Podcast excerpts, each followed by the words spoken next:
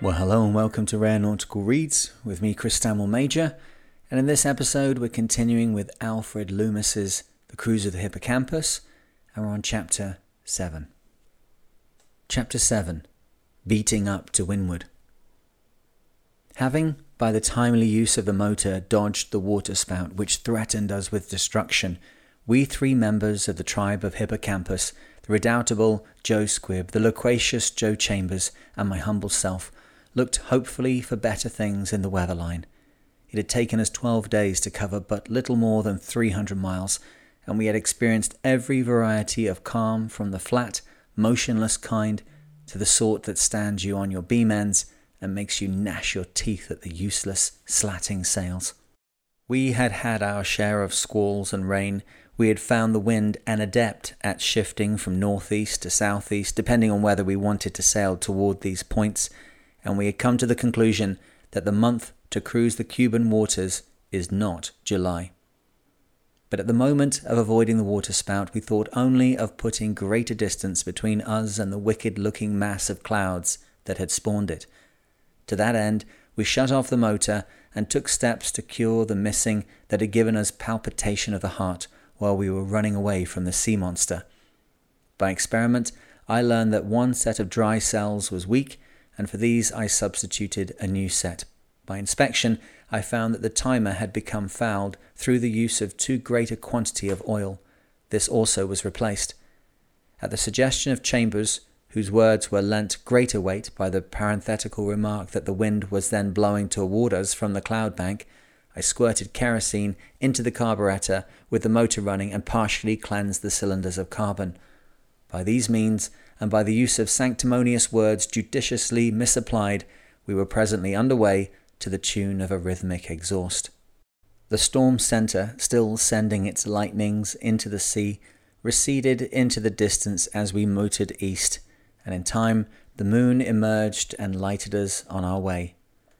For 2 hours we continued under power, and then a gentle southeasterly springing up, we shut off the motor and made the best course we could in the direction of East Guano Cay, whose lighthouse is the first aid coming from the westward to the approach of the city of Cienfuegos. Luck attended our landfall of this light. Up to 6 o'clock in the evening of July 12th, we had logged only 30 miles in 24 hours, and I had let the entire period of daylight go by without a shot at the sun. What's the use, I thought, of finding that we haven't moved appreciably since yesterday? Better perhaps to hope that the current has eased us on our way.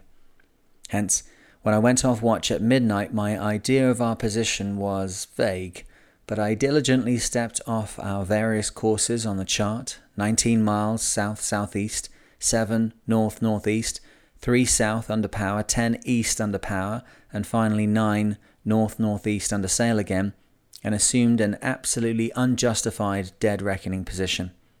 It placed us 20 miles south of Jack Taylor Reef and 35 southwest of East Guano Cay. I was on the point of imparting this misinformation to Chambers, who had relieved me on deck, when he sang out, "Lights, oh!" Al has the eyes of an eagle, despite the fact that he was nearly ejected from the Navy because of deficient sight, and we expect him to make all our landfalls. This was the happiest one he has ever made, for a hurried observation of the light's bearing informed me that we were only 2 miles from Jack Taylor Reef and ploughing directly for it. Not the light itself, but only its flash against the clouds was visible, and had we come up another mile to westward, we should probably have terminated the cruise among the sharks of the reef. This experience has taught me one thing: never to let pass an opportunity for fixing our position by celestial observation, no matter how far offshore we are or how close to an unremarkable coast.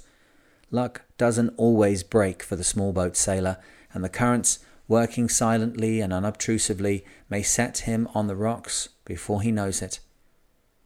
The wind had now shifted to the east, and we tacked about and headed away from the reef. Daylight found us still beating toward the orient, the lighthouse then plainly visible, but a total of 12 hours slipped by before we had made good 20 miles and saw ourselves in a position to round the light and shape a course for Cienfuegos. Then We ran for it, taking the wind from slightly abaft the beam and with every stitch of canvas straining. It was our first experience with the full strength of the trade wind in the Caribbean, and although we kept all sail spread, we watched the seams carefully and were prepared to lower at the first indication of failure. But, barring a slight ripping along the seams of the mainsail where, in years past, the backstay had been allowed to chafe the canvas, everything held, and we made knots. Banging across the shoal that extends eastward from East Guano and attended by some friendly gulls which took turns flying overhead to peck at our main and mizzen trucks, we enjoyed for 2 hours the sensation of having exactly the right amount of wind while sailing on a beeline for our destination. But presently the waves broke no more against our weather side, nor immersed the bowsprit, nor washed the lee deck from main shrouds to mizzen. We righted to a more even keel and prepared with resignation to meet the afternoon's calm.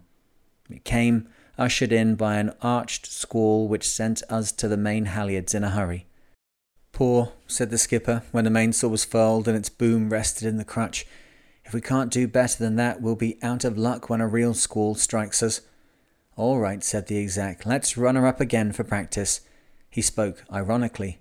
"Shoot," said the first luff, rubbing the pelting raindrops from his eyes, and in another 30 seconds the mainsail was again spread to the squall. "Now down with it," said the skipper, when the halyards were in order, "and don't let us shame ourselves before the local fishermen." Down she came, with creditable precision, and up again the gaff travelled to the throat pendant as the squall passed by and the wind slacked off. But calm immediately overtook us, and we lowered away once more. "If we razzle-dazzle the sail up and down 6 for every squall," drawled Squibb, as we went below to look for books and writing material, "we'll be sailing under bare poles in about a week. Take the advice of an old sea dog and put a reef or two in the mainsail." The ensuing night was one of the most uncomfortable we have ever spent, for we took a cross-chop from the heavy sea thrown against an almost perpendicular coast. Spray came over in barrelfuls, and twice Chambers was thrown bodily from his bunk to the cabin deck. Try as we would, we seemed to get no nearer to Colorado's Point Light, which marks the entrance to Cienfuegos Bay, for the wind shifted to frustrate every tack. Finally, at daylight, we doused all sail, started the motor, and put an end to tacking fruitlessly about. Squibb, whom I relieved at 4 o'clock, helped me with these duties and then stayed on deck, one arm clinched around the mainmast to watch the miracle of sunrise.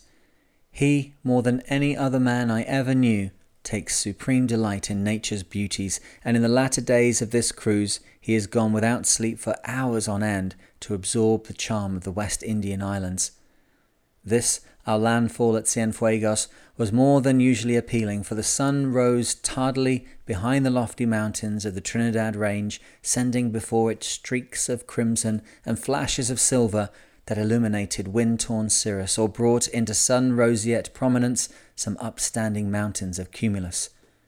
Near us, the sea broke savagely on an outlying reef, but between the capes guarding the entrance to Cienfuegos Bay, we caught a glimpse of the peace and security that was to be ours after 6 days at sea. Under power, we passed by Colorado's Point, and then, finding a favourable slant of wind, set all sail.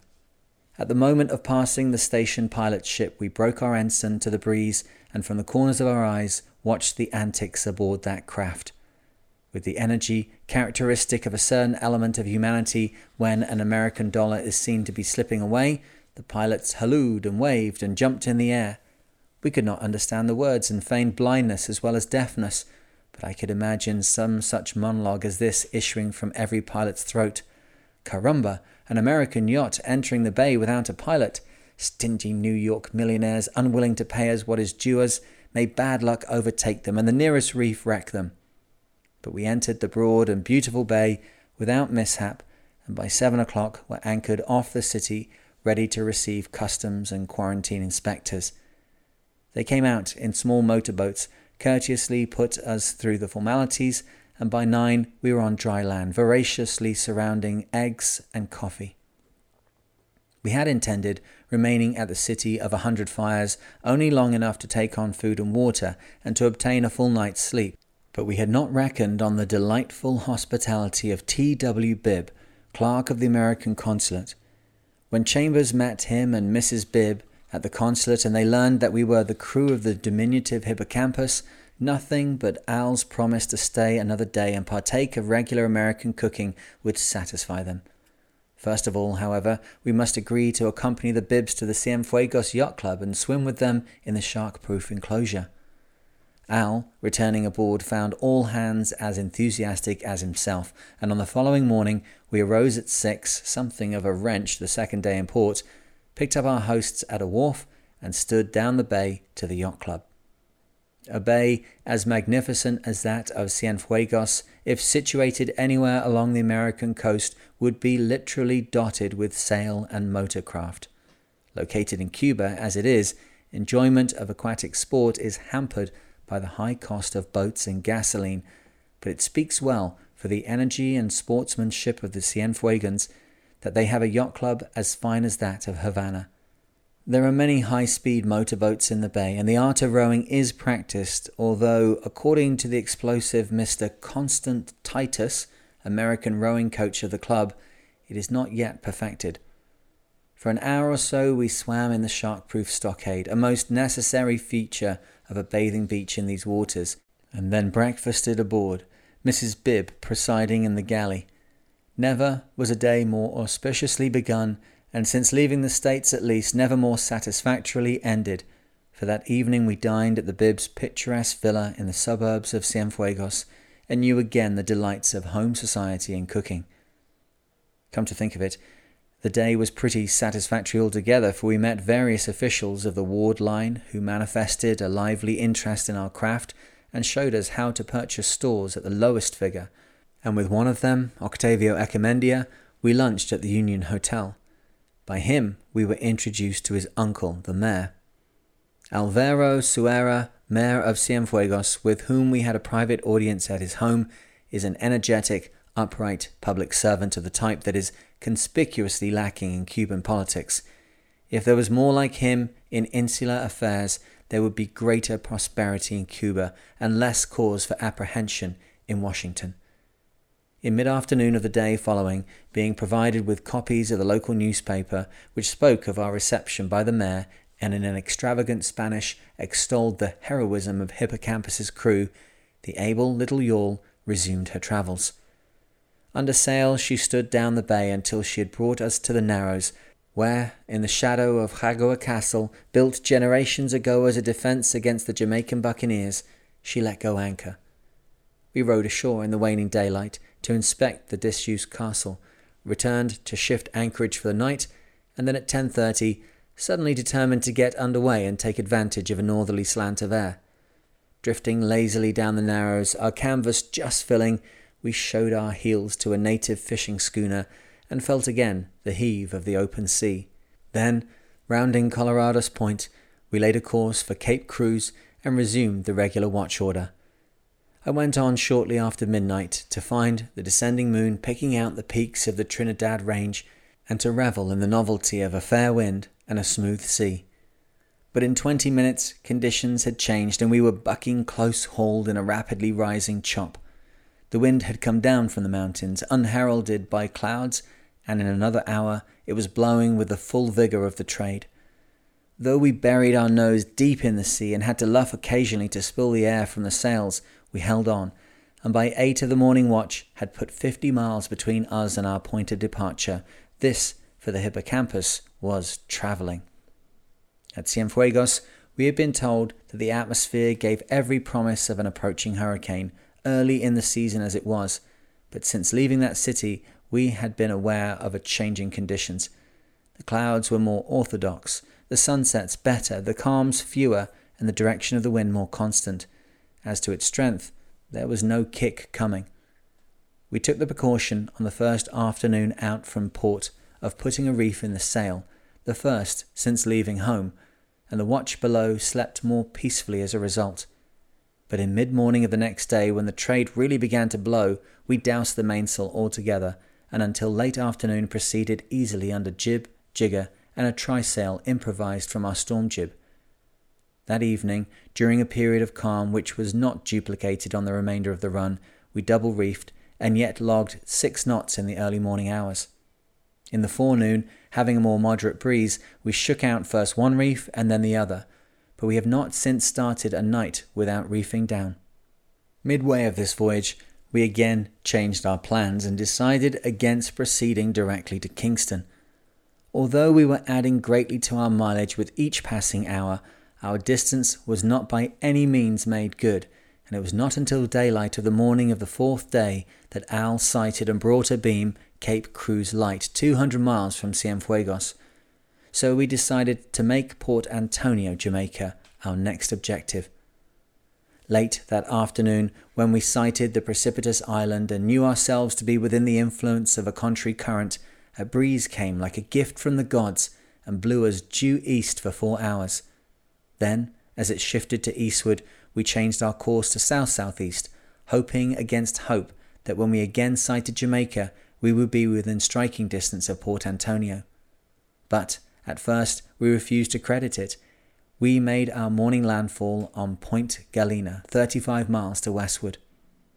Hitherto, I've not dwelt greatly on the difficulties of small boat navigation or done more than intimate that dead reckoning positions are often rendered unscientific by the element of hope. But the time has come to be specific, to include the working of a site for navigational sharks to pick to pieces. But first, let me give a picture of navigating the hippocampus as it is done, say, on the morning of sighting Galena Point. We were sailing close to the wind on the port tack under reefed mainsail, a heavy sea rolling and the spray flying so incessantly that the main cabin hatches kept partially closed. I inform the helmsman, who happens to be Joe Squibb, that I'm about to take a sight and hand him paper, pencil and watch. This timepiece is not of great value and I have no hesitancy about stopping it, finger on the second hand, to make it conform exactly with chronometer time. This, a lazy man's trick, eliminates CW or chronometer watch from my calculations and so reduces the chances of error. After taking my sights, I again compare the watch with the chronometer. Gingerly taking up the handsome sextant that was given me at the outset of the cruise, I call to Joe that I am ready, and he changes course to run partially with the wind and keep the spray down. Then I crawl to the cabin house on one hand and my knees and stand upright, brace myself against the mast. The little ship tosses so violently that it takes minutes to bring the sun down to the horizon, but at length the trick is done and I call "Mark" to the helmsman. He records the time and I read him the angle. 2 other sights are marked, preferably at equal intervals of time, and then, crawling back to the companionway, I descend, pausing in its comparative security to ascertain the index error of the sextant. The 3 sights are compared, and if the alteration of the sun's angle is logical, so many seconds of arc for seconds of time, I proceed to work the one which seemed at the moment of taking to be the most accurate. They are never averaged, and if the progression does not seem logical, they are discarded and new sights are taken. The patent log is read, and from that and a glance at the courses and distance made since the last fix, a DR position is assumed. This dead reckoning position, as everyone knows who is familiar with the Saint-Hilaire system of navigation, does not have to be accurate. A navigator turned loose in the middle of the ocean, not knowing his position within 1,000 miles, could, by using the Saint-Hilaire method, determine his exact fix in 2 sights. On the morning in question, about 10 miles offshore, I assumed that we were in latitude 18 degrees 25 minutes north, longitude 76 degrees 36 minutes west, 1 mile to eastward of a straight line drawn between Cape Cruz and Port Antonio. Our good easterly run on the night previous, I had balanced against leeway and head current, but the fix showed that we actually were 25 miles west-northwest of our course. The discrepancy must be ascribed to the difficulty of holding a small boat on her course, to sailing close into a wind that veers imperceptibly to one's disadvantage, and to the human equation, which includes poor dead-reckoning judgment. Below is the exact site as it was worked with shortcuts, mental interpolations of fractional parts, abbreviations, and all its crudities. This, as will be recognized, is a site worked according to the cosine-haversine formula of the Saint-Hilaire method. Two sights taken at different times or at the same time of different celestial objects are necessary for obtaining a fix, but in this instance our latitude was known by our distance from shore and the single Sumner line locating our position. In the accompanying detail of a chart of Jamaica, it is interesting to note that the 19-mile intercept or altitude difference, when carried away from the sun on the true azimuth of 78 1/2 degrees, cuts dry land. However, the perpendicular to the azimuth or the Sumner line, somewhere along which the ship was positioned at the moment of taking the sight, extends into deep water. During the succeeding hours of beating against a boisterous trade wind whose accompanying billows almost lost us to sight between crests, we had only the minor satisfaction of noting that as we approached the shore on the port tack, the wind hauled to northward and permitted us to skirt the beach at a slowly converging angle. As we beat outward on the starboard tack, the wind veered correspondingly to southward, thus permitting us to make easting on each tack. Yet so tedious is the process of beating into a wind almost directly contrary to the desired course, it took us until daylight of the next morning to come abreast of Port Antonio Light, 35 miles eastward of Galena Point. Then, bowling in with the wind more than a little abaft of the beam, we observed a curious trick of the air currents. One instant we were sailing free, and the next we had encountered a land breeze that took our sails aback. There being none of the customary interval between shifts in which the air is stagnant, it seemed as if the wind was suddenly determined to keep us at sea. But we have a trump card that takes all tricks, and it wasn't long before we were motoring in, sails furled. Port Antonio, dominated by Blue Mountain Peak, which rises 7,400 feet into the air and encircled by incredible hills that seem to be impossible in both their steepness and contour, was a sight at sunrise even more gracious than Cienfuegos. Joe Squibb, again keeping the deck with me, revelled in the beauty of the tropical foliage and the absolute perfection of the landlocked harbour. His occasional word of appreciation soon seconded by Joe Chambers, who came on deck in time to help us select our anchorage. Before the hour of 6, C. H. Vidal Hall, Port Collector, rowed out to inspect our papers and welcome us to Jamaica. And before the sun was very high in the sky, we had been visited by half the foreigners and all of the locals in the vicinity of the port. Of the latter, one who was more than usually gifted in the choice of words presented us with a dozen grapefruit, and we were relieved that despite the difference in our backgrounds, we were able to thank him in a common language.